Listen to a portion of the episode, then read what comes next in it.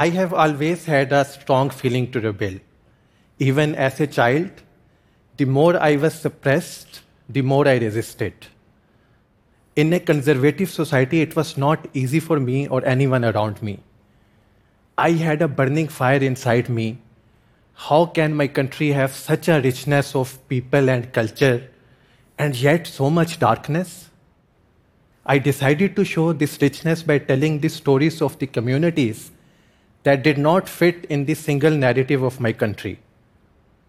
A narrative that dictates how we have to think and how we have to live.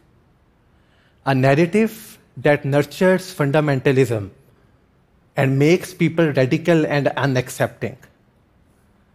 I am from Pakistan and I make films. One by one, the heroes of my films became the voices of hope for their communities. Their diverse communities accepted me, let me in, and let me tell their stories to the world. One of these stories is about K2.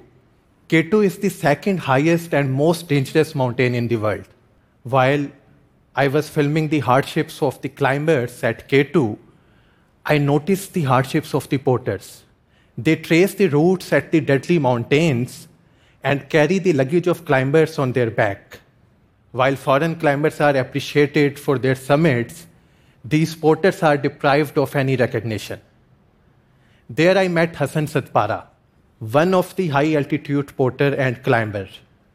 He is the first ever Pakistani who scaled six 8,000 meter peaks, including Mount Everest, the highest peak in the world. Through his story, the world first time found out about the struggles and resistance of porters in Pakistan. Like mountaineers, the folk musicians of Pakistan are also victim of social disregard. Fakir Zulfikar is the only musician in Pakistan who plays borindo, a 5,000 year old clay musical instrument. In my eyes, he is an inspiration, a hero keeping our rich traditions alive. While we were filming our documentary about dying folk musical instruments, some people near his village tried to stop us. They could not tolerate something as forbidden as music being filmed. Imagine an artist who depends on music for their survival. They have to go through the pain of being called names and declared unfit for the society. My third hero is my friend Sarah Gill. She made history by becoming Pakistan's first transgender doctor transgender people are most disrespected members of our community, discarded by everyone, and faced with so much discrimination, they are often left with two options for their survival begging or prostitution. Sara, however, made an exceptional achievement, but breaking stereotypes was not easy for her. Her resilience is an inspiration.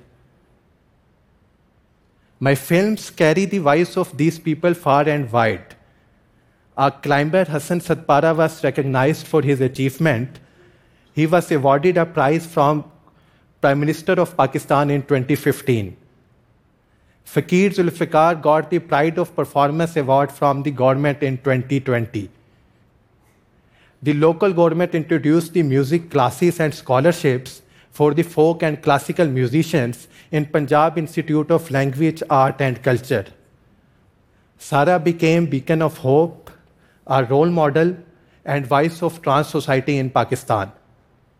By telling these untold stories, I hope to give a voice to the free thinkers of my country. For me, this is an achievement and an act of defiance at the same time. Documentary is a space for debate a space for dialogue, a means to challenge the darkness of the society. And there is so much darkness around us. Our internal fire and spark is the only way to eradicate it. And that is my power to continue.